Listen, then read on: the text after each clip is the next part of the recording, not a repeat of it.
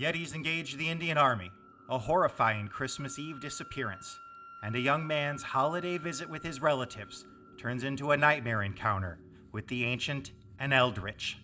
All this and more in the next hour of the Spectral Skulls Sessions Yuletide Special.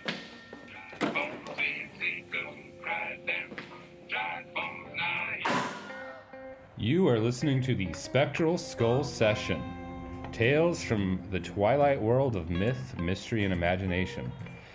The idea behind this podcast is that we explore claims about the occult, supernatural, and paranormal from an analytical standpoint. We're open to the existence of a world beyond the five senses, and we dismiss that dogmatic skepticism that insists that any story about the unexplained has to reduce to hallucinations or swamp gas. But we're not committed to any particular theory or philosophy about what the paranormal is, and we realize that, whatever is out there, the answer is likely to be more complicated than any existing model or theory. What we bring to the table is small s skepticism, a skepticism that we throw as much on the mainstream accounts as we do on the supernatural story. Okay, let's get started. Hello out there to our international audience, and uh, happy end of Hanukkah. Tonight is the last night of Hanukkah. Christmas is right around the corner, and the solstice is next Monday, the 21st. And so, in light of this being the season, and our show being Tales from the Twilight World of Myth, Mystery, and Imagination, or at least that being our tagline, we thought it was fitting to have three apocryphal stories from the Yuletide these are stories which may or may not be true, or may or may not have some kernel of truth behind them.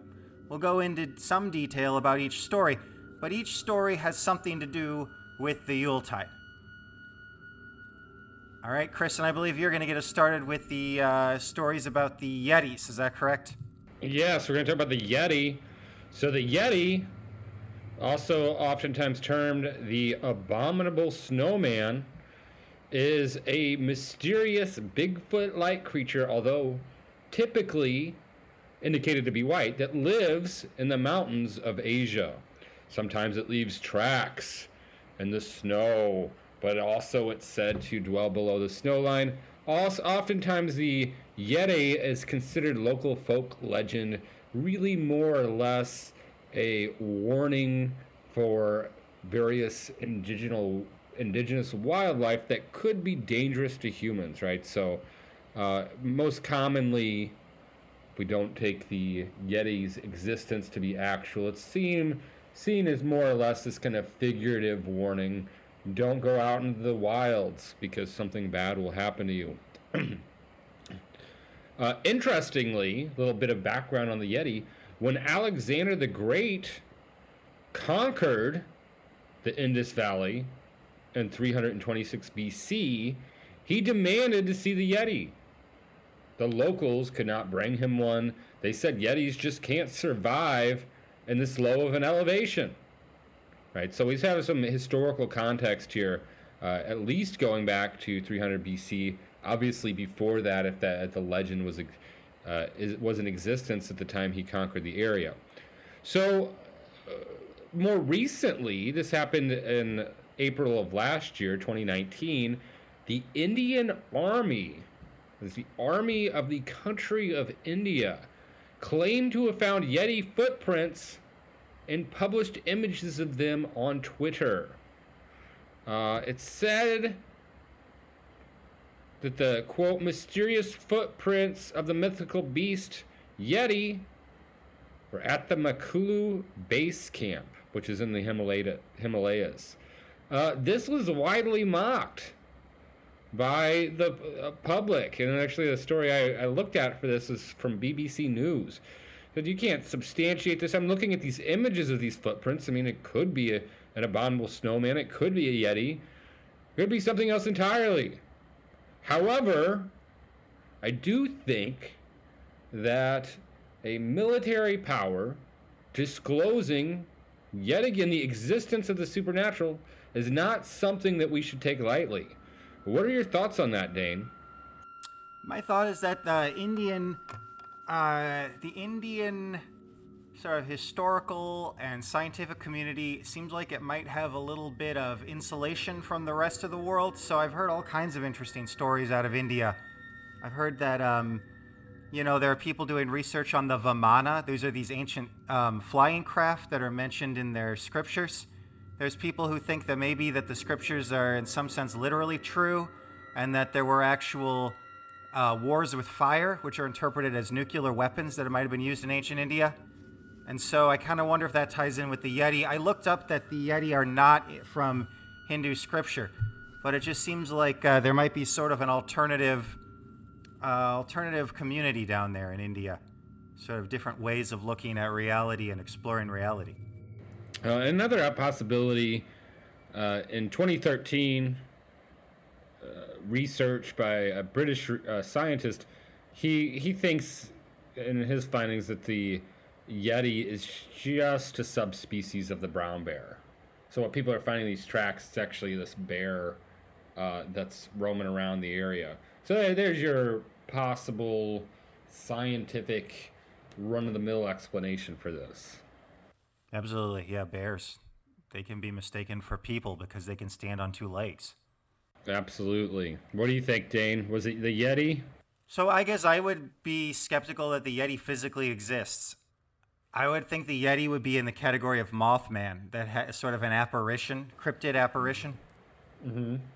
That's my suspicion, that it's like an Indian Mothman. But you know, Chris, hasn't uh, haven't the Himalayas been having a number of weird stories coming out of them just this uh, past few months? I've also heard stories about the Indian Army saying that they were under sonic attack or some kind of attack uh, near the border with China. Hmm. I don't know if you've heard anything about that. No, I hadn't. I mean, it might be a case of uh, high strangeness It happening may- in the may- Himalayas. May, in fact be. All right. So I think that's all we have to say about the Yeti. Maybe he exists, maybe he doesn't, but the Indian military force seems to think so. Uh, what did you have up next for us, Dane? That's great, Chris. I have a story to follow that from 1890, December 24th. The alleged disappearance of one Oliver Lurch, a young man from South Bend, Indiana. So here's a real Yuletide story. It's also a horror story. So I'm just going to read the story.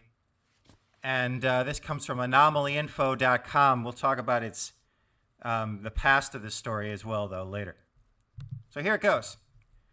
It was December 24th, 1890, and the Christmas festivities were in full swing at the farm of Tom Lurch in South Bend, Indiana. Friends had come to participate in the annual celebration. Even the local Methodist minister, Reverend Samuel Mellilu, had come for the evening. Outside, the snowfall had stopped, and the clouds had drifted away, leaving a beautiful landscape of fresh white snow lit by a bright moon. Lurch's sons, 20 year old Oliver, 23 year old Jim, were each paying attention to a young lady. Oliver was singing songs with his girl, Lillian Hirsch, who was the daughter of a Chicago attorney who was also in attendance at the party. Around 10 p.m., Oliver's mother asked him to fetch some more drinking water from the well, and, after throwing on a good coat, he took two buckets and headed outside to fetch the water as the festivities continued. About five minutes later, the mood of the event was shattered when Oliver started screaming. Tom Lurch and a host of the partygoers ran outside to help Oliver, only to discover they could hear his cries coming from somewhere in the night sky above them. Help! Help! It's got me! The yelps and screams from Oliver seemed to be moving around above them, sometimes closer, sometimes farther, but no one could see him in the moonlit sky. Soon, the cry stopped altogether, and the Lurches feared the worst. Neighbors were called in, and the entire farm was searched from the top of every roof to the bottom of the well to the end of every field. It was during this search, around 10 p.m., that Oliver's voice pleaded for help from above, one more time, to the horror of the eight or nine people standing in the yard of the house who heard it. And then Oliver was heard from no more. The search turned up no signs of the missing young man, but it did reveal another strange detail. Oliver's footprints in the snow stopped just 225 feet from the house, only about halfway to the well. Where the trail ended, one of the two buckets was found. There was no sign of a struggle or of Oliver turning back, just his normal footprints stopping in the middle of an open space with no place for a person to go. But gone he was. The search continued all night and well into Christmas Day, but no further evidence could be found. There was simply no sign of where Oliver Lurch or his missing bucket could have gone. He was never heard or seen again. So that's the story, Chris. Oh, scary stuff. So I first heard this story from uh, World's Strangest True Ghost Stories, which was a collection of uh, their sort of ghost stories and they're presented in a journalistic format. And I thought, well, this one just has to be lifted from an actual newspaper. And it turns out it was in many newspapers in the early 20th century. Yeah, when I read the story, I'm thinking, or listen to you tell a story, you know, I'm thinking something, something snatched him and pulled him into the sky. Uh, we talked about various cryptids like the Thunderbirds, um, something large. Uh, also, maybe like something like the Jersey Devil, which we haven't covered here. Right. The Jersey Devil is known for leaving tracks that kind of go like up over physical objects. Like it'll mm-hmm. its tracks will stop at a house and then they'll reappear on the roof as though mm-hmm. he just seamlessly transitioned from the ground to the roof. So there's a track connection there. But in this case, the tracks were left by the boy and not yeah. by the cryptid. But there's definitely a strongly implied cryptid, right? Because he says, It's got me. What is it? Some people have speculated it might have been a hot air balloon with a hook, that he might have gotten hooked by some sort of uh, crazed hot air ballooner. But Christmas Eve in the middle of the night, it seems unlikely. Yeah, absolutely. So if you Google this site, or sorry, Google this story, um, there are some websites that say this never happened because some people who did research have traced the story back to the Fortean Times, or other people have traced it back to uh, Legend magazine. Actually, I don't think, hold on, correct me on that. I don't think it is Legend magazine. But other people have traced it back to uh, another fictional periodical from the time. Although Fortean Times is actually not fictional. But anyway, so people have said uh, it looks like the story ultimately originates from a source that's unreliable, even though it's presented as journalism. So there's mm-hmm. been a lot of skepticism.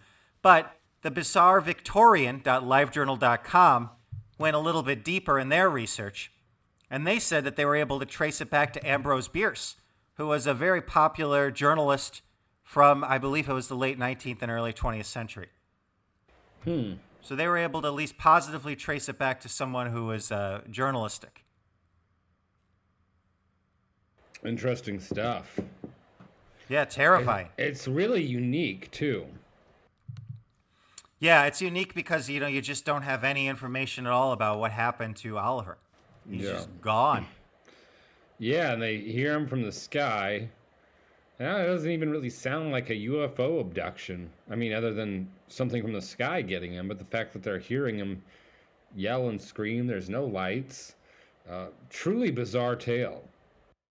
Absolutely, Chris. And some tellings of the story, as it's been retold, like I said, it was reprinted in numerous newspapers it made its way into the Fortean Times. There are some versions that say that Oliver's voice was heard throughout the winter coming from the sky, but that mm. by the hmm. spring it had faded away entirely. Oh, wow. So there's a story where, you know, the provenance of the story is a little unclear. Like, we don't, it's hard to say for sure because nobody was ever, to, ever able to trace this back specifically to um, the family, the Lurch family. I don't know of anyone who's been able to hunt them down, sort of talk to any descendants or relatives and say, "Oh yeah, I was there."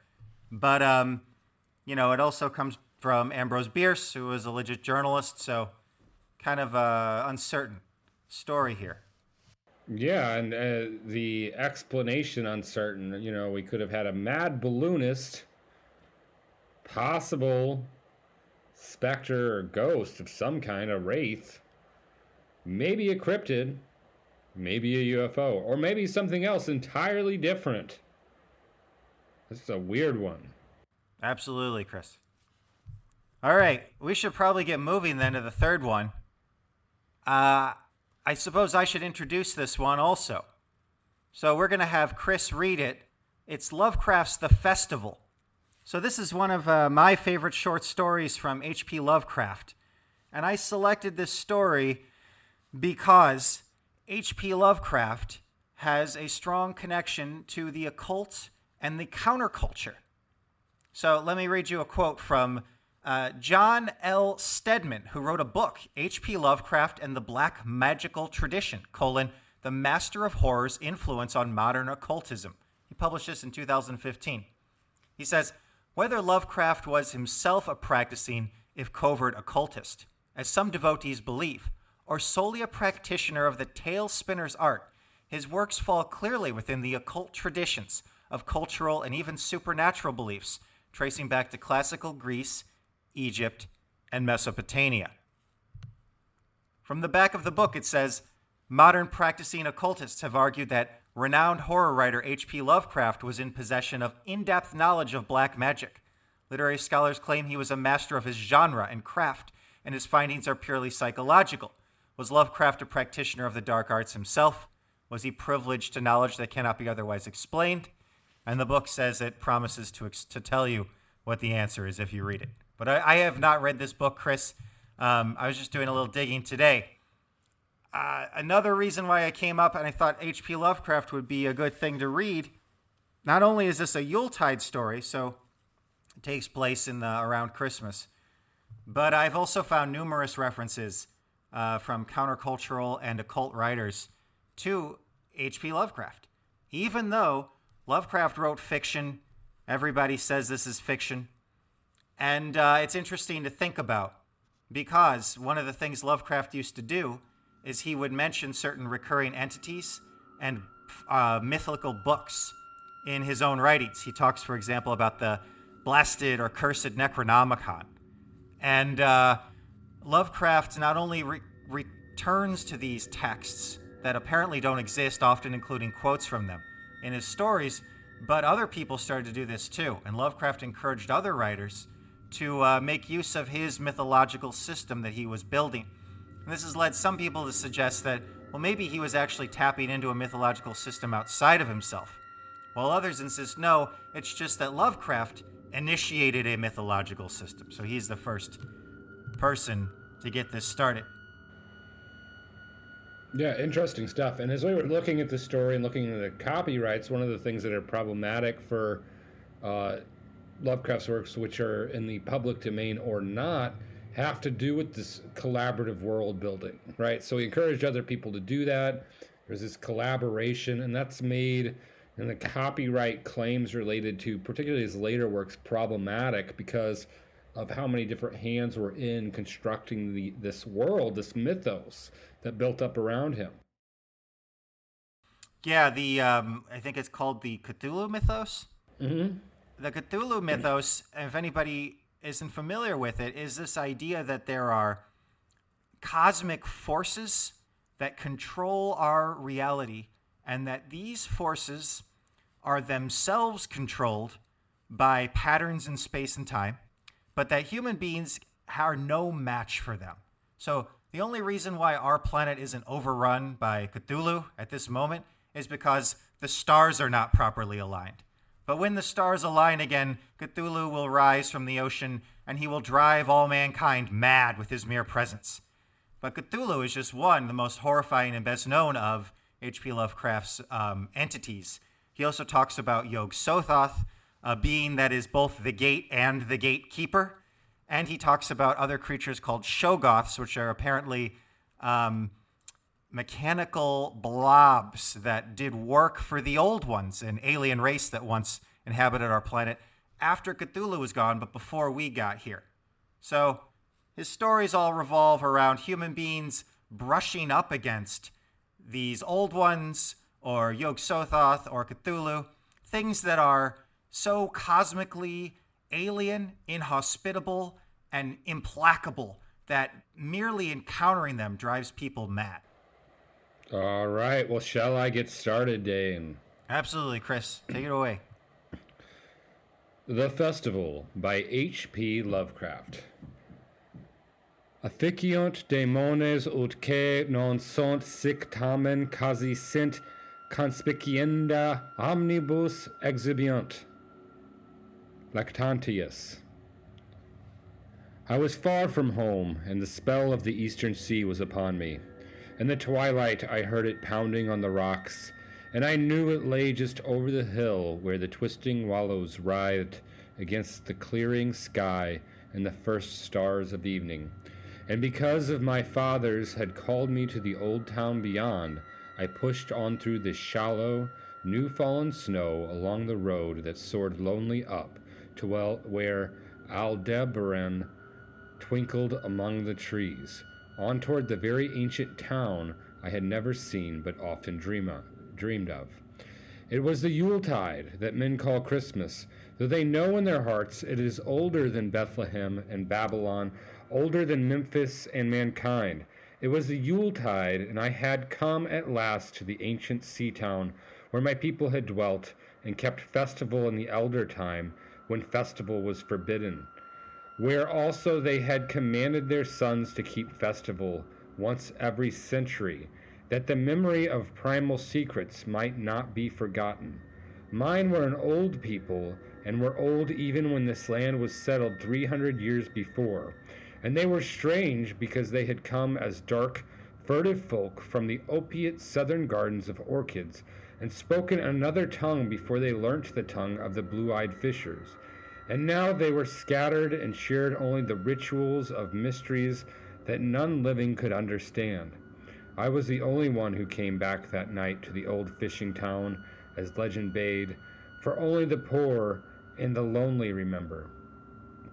Then beyond the hill's crest, I saw Kingsport outspread frostily in the gloaming, snowy Kingsport, with its ancient vines and steeples, ridge poles and chimney pots, wharves and small bridges, willow crowned central peak that time durst not touch, ceaseless mazes of colonial houses piled and scattered at all angles and levels, like a child's disordered blocks, antiquity hovering on gray wings, gleaming out in the cold dusk to join Orion and the archaic stars.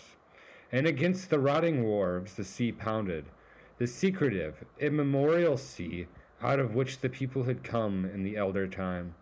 Beside the road, at its crest, a still higher summit rose, bleak and windswept, and I saw that it was a burying ground where black gravestones stuck ghoulishly through the snow like the decayed fingernails of gigantic corpse.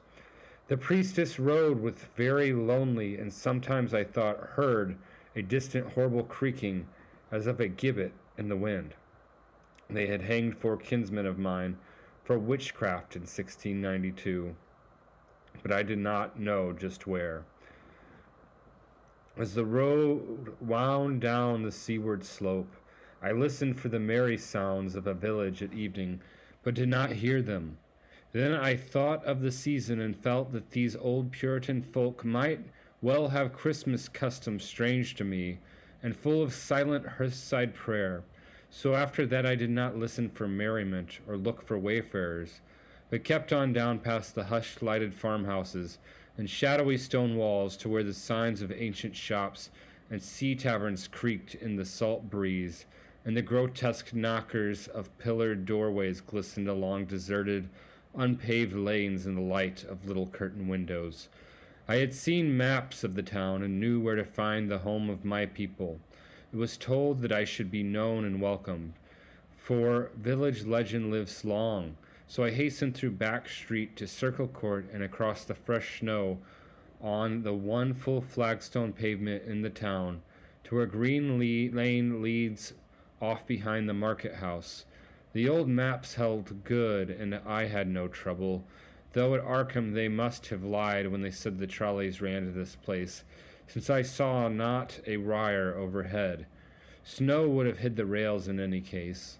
I was glad I had chosen a walk, for the white village had seemed very beautiful from the hill, and now I was eager to knock at the door of my people. The seventh house on the left in the green lane, with an ancient peaked roof and jutting second story, all built before 1650. There were lights inside the house, when I came upon it, and I saw from the diamond window panes that it must have been kept very close to its antique state. The upper part overhung the narrow grass grown street and nearly met the overhanging part of the house opposite, so that I was almost in a tunnel with the low stone doorstep wholly free from snow. There was no sidewalk, but many houses had high doors reached by double flights of steps with iron railings. It was an odd scene, and because I was strange to New England, I had never known its like before. Though it pleased me, I would have relished it better if there had been footprints in the snow, and people in the streets, and a few windows with the drawn without drawn curtains. When I sounded the archaic iron knocker, I was half afraid. Some fear had been gathering in me, perhaps because of the strangeness of my heritage, and the bleakness of the evening, and the queerness of the silence in that aged town of curious customs. And when my knock op- was answered, I was fully afraid because I had not heard any doorsteps before the door creaked open. But I was not afraid long, for the gowned, slippered old man in the doorway had a bland face that reassured me. And though he made signs that he was dumb, he wrote a quaint and ancient welcome with the stylus and the wax tablet he carried. He beckoned me to a low, candlelit room with massive exposed rafters and dark, stiff, sparse furniture of the seventeenth century. The past was vivid there, for not an attribute was missing. There was a cavernous fireplace and a spinning wheel at which a bent old woman in loose wrapper and deep poke bonnet sat back toward me, silently spinning despite the festive season. An indefinite dampness upon the place, and I marveled that no fires should be blazing.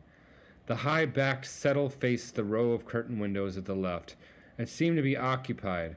Though I was not sure, I did not like everything about what I saw, and felt again the fear I had had. This fear grew stronger from what had before lessened it, for the more I looked into the old man's bland face, the more its very blandness terrified me. The eyes never moved, and the skin was too like wax. Finally, I was sure it was not a face at all, but a fiendishly cunning mask. But the flabby hands, curiously gloved, wrote a genially on the tablet and told me I must wait a while before I could be led to the place of festival. Pointing to a ch- chair, table, and pile of books, the old man now left the room, and when I sat down to read, I saw the books were hoary and moldy, and that they included old Morryster's wild marvels of science. The terrible Sadducismus Triumphatus of Joseph Glanvill, published in 1681. The shocking Daemonolatreia of Remigius, printed in 1595 at Lyons, and worst of all, the unmentionable Necronomicon of the mad Arab Abdul Alhazred in Olaus Wormius's forbidden Latin translation, a book which I had never seen, but of which I had heard monstrous things whispered. No one spoke to me, but I could hear the creaking of signs in the wind outside, and the whir of the wheel as the bonneted old woman continued her silent spinning, spitting. I thought the room and the books and the people very morbid and disquieting, but because of an old tradition of my father's had summoned me to the strange feastings, I resolved to expect queer things. So I tried to read, and soon became tremblingly absorbed by something I found in that accursed Necronomicon, a thought and a legend too hideous for sanity or consciousness. But I disliked it when I fancied I heard the closing of one of the windows that the settle faced, as if it had been stealthily opened.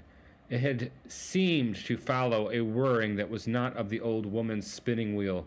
This was not much, though, for the old woman was spinning very hard, and the age clock had been striking. After that, I lost the feeling that there were persons in the settle, and was reading intently and shudderingly when the old man came back, booted and dressed in a loose antique costume, and sat down on that very bench so I could not see him. It was certainly nervous waiting, and the blasphemous book in my hands made it doubly so. When eleven struck, however, the old man stood up, glided to a massive carved chest in a corner, and got two hooded cloaks, one of which he donned, and the other of which he draped around the old woman who was ceasing her monotonous spinning. Then the, they both started for the outer door, the woman lamely creeping, and the old man after picking up the very book I had been reading, beckoned me as he drew his hood over that unmoving face or mask. We went out into the moonless and tortuous network of that incredibly ancient town, went out as the lights of the curtain windows disappeared one by one, and the dog star leered at the throng of the cowled, cloaked figures that poured silently from every doorway and formed monstrous processions up this street and that, past the creaking signs and the antediluvian gables, the thatched roofs and the diamond pane windows, threading precipitous lanes where decaying houses overlapped and crumbled together, gliding across open courts and churchyards where the bobbing lanthorns made eldritch drunken constellations. Amid these hushed throngs, I followed my voiceless guides, jostled by elbows that seemed preternaturally soft, and pressed by chests and stomachs that seemed abnormally pulpy, but seeing never a face and hearing never a word. Up, up, up the eerie column slithered, and I saw that all the travelers were converging as they flowed near a sort of focus of crazy alleys at the top of a high hill in the center of town, where perched a great white church. I had seen it from the road's crest when I looked at Kingsport in the new dusk, and it made me shiver because Aldebaran had seemed to balance itself a moment on the ghostly spire. There was an open space around the church, partly a churchyard with spectral shafts, and partly a half paved square swept nearly bare of snow by the wind, and lined with unwholesomely archaic houses having peaked roofs and overhanging gables. Death fires danced over the tombs, revealing gruesome vis- vistas, though queerly failing to cast any shadows. Past the churchyard, where there were no houses, I could see over the hill summit and watched the glimmer of stars on the harbor, though the town was invisible in the dark. Only once in a while a lantern bobbed horribly through serpentine alleys on its way to overtake the throng that was now slipping speechlessly into the church. I waited till the crowd had oozed into the black doorway, until the stragglers had followed. The old man was pulling at my sleeve, but I was determined to be the last. Then I finally went, the sinister man and the old spinning woman before me, crossing the threshold into that swarming temple of unknown darkness. I turned once to look at the outside world as the churchyard phosphorescence, phosphorescence cast a sickly glow on the hilltop pavement. And as I did so, I shuddered, for though the wind was not left much snow, a few patches did remain on the path near the door, and in that fleeting backward look, it seemed to my troubled eyes that they bore no mark of passing feet, not even mine. The church was scarce lighted by the lanterns, and had entered it, for most of the throng had already vanished. They had streamed up the aisle between the high white pews to the trap door of the vaults which yawned loathsomely open just before the pulpit, and where now, squirming noiselessly in, I followed dumbly down the foot worn steps and into the dank, suffocating crypt. The tail of that sinuous line of night marchers seemed very horrible, and as I saw them wriggling into a venerable tomb, they seemed more horrible still. Then I noticed that all the tomb's floors had an aperture down which the throng was sliding, and in a moment we were all descending an ominous staircase of rough hewn stone, a narrow spiral staircase, damp and peculiarly odorous, that wound endlessly down into the bowels of the hill past monotonous walls of dripping stone blocks and crumbling mortar. It was silent, shocking descent, and I observed, after a horrible interval, that the walls and the steps were changing in nature, as if chiseled out of solid rock. What mainly troubled me was that the myriad footfalls made no sound and set up no echoes.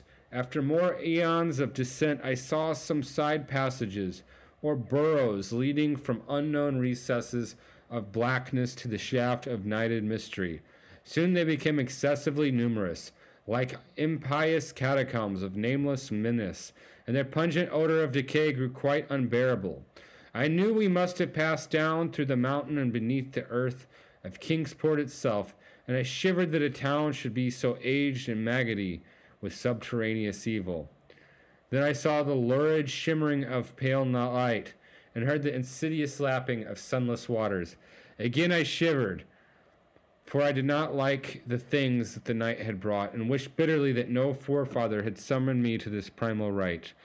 As the steps in the passage grew broader, I heard another sound, the thin, whining mockery of a feeble flute, and suddenly there spread out before me the boundless vista of the an inner world, a vast fungus shore litten by a belching column of sick greenish flame, and washed by a wide, oily river that flowed from abysses frightful and unsuspected to join the blackest gulfs of immemorial ocean.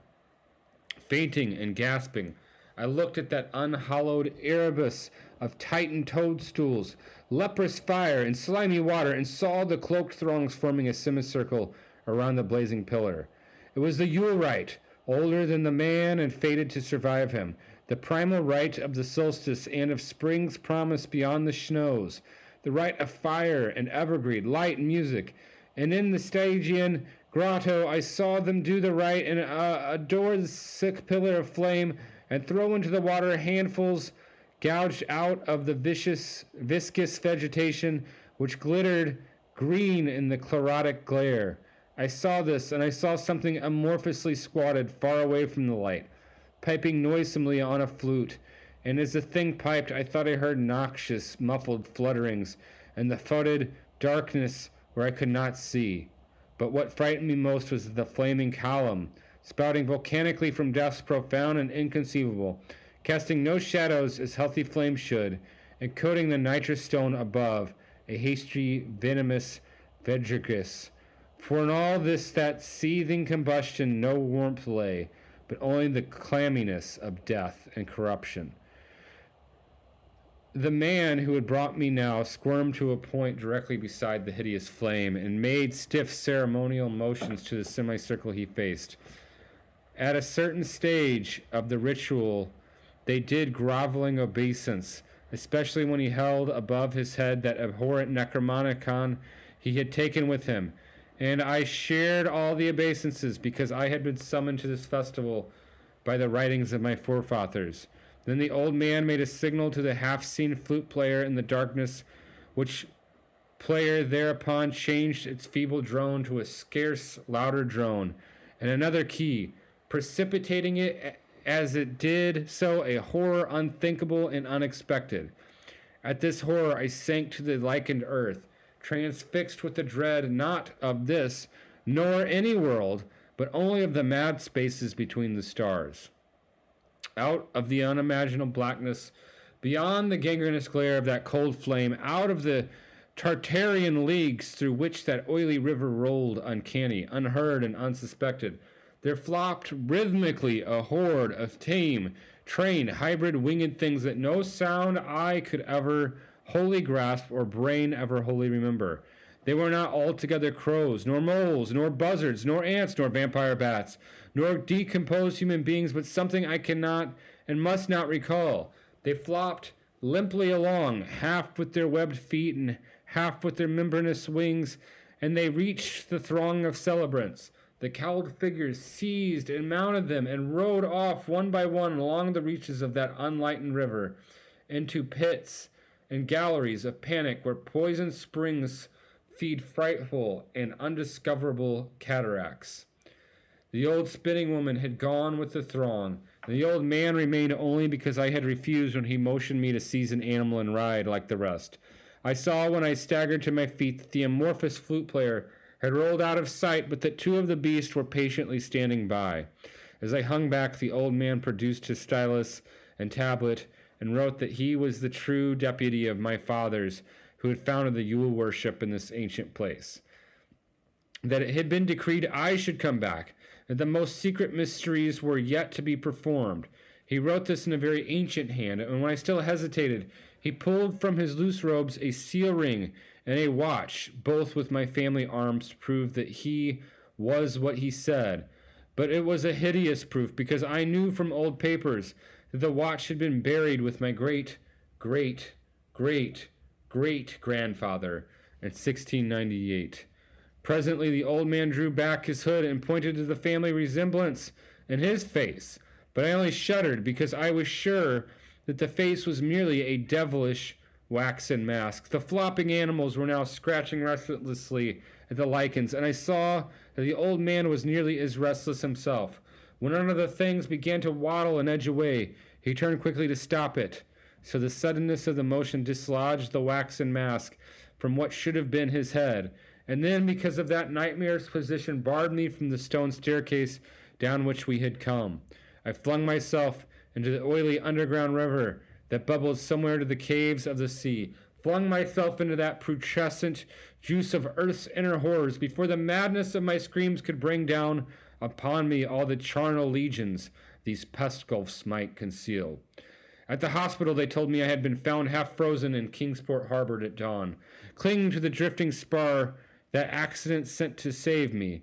They told me I'd taken the wrong fork of the hill road the night before and fallen over the cliffs at Orange Point, a thing they deduced from the prints found in the snow. There was nothing I could say because everything was wrong.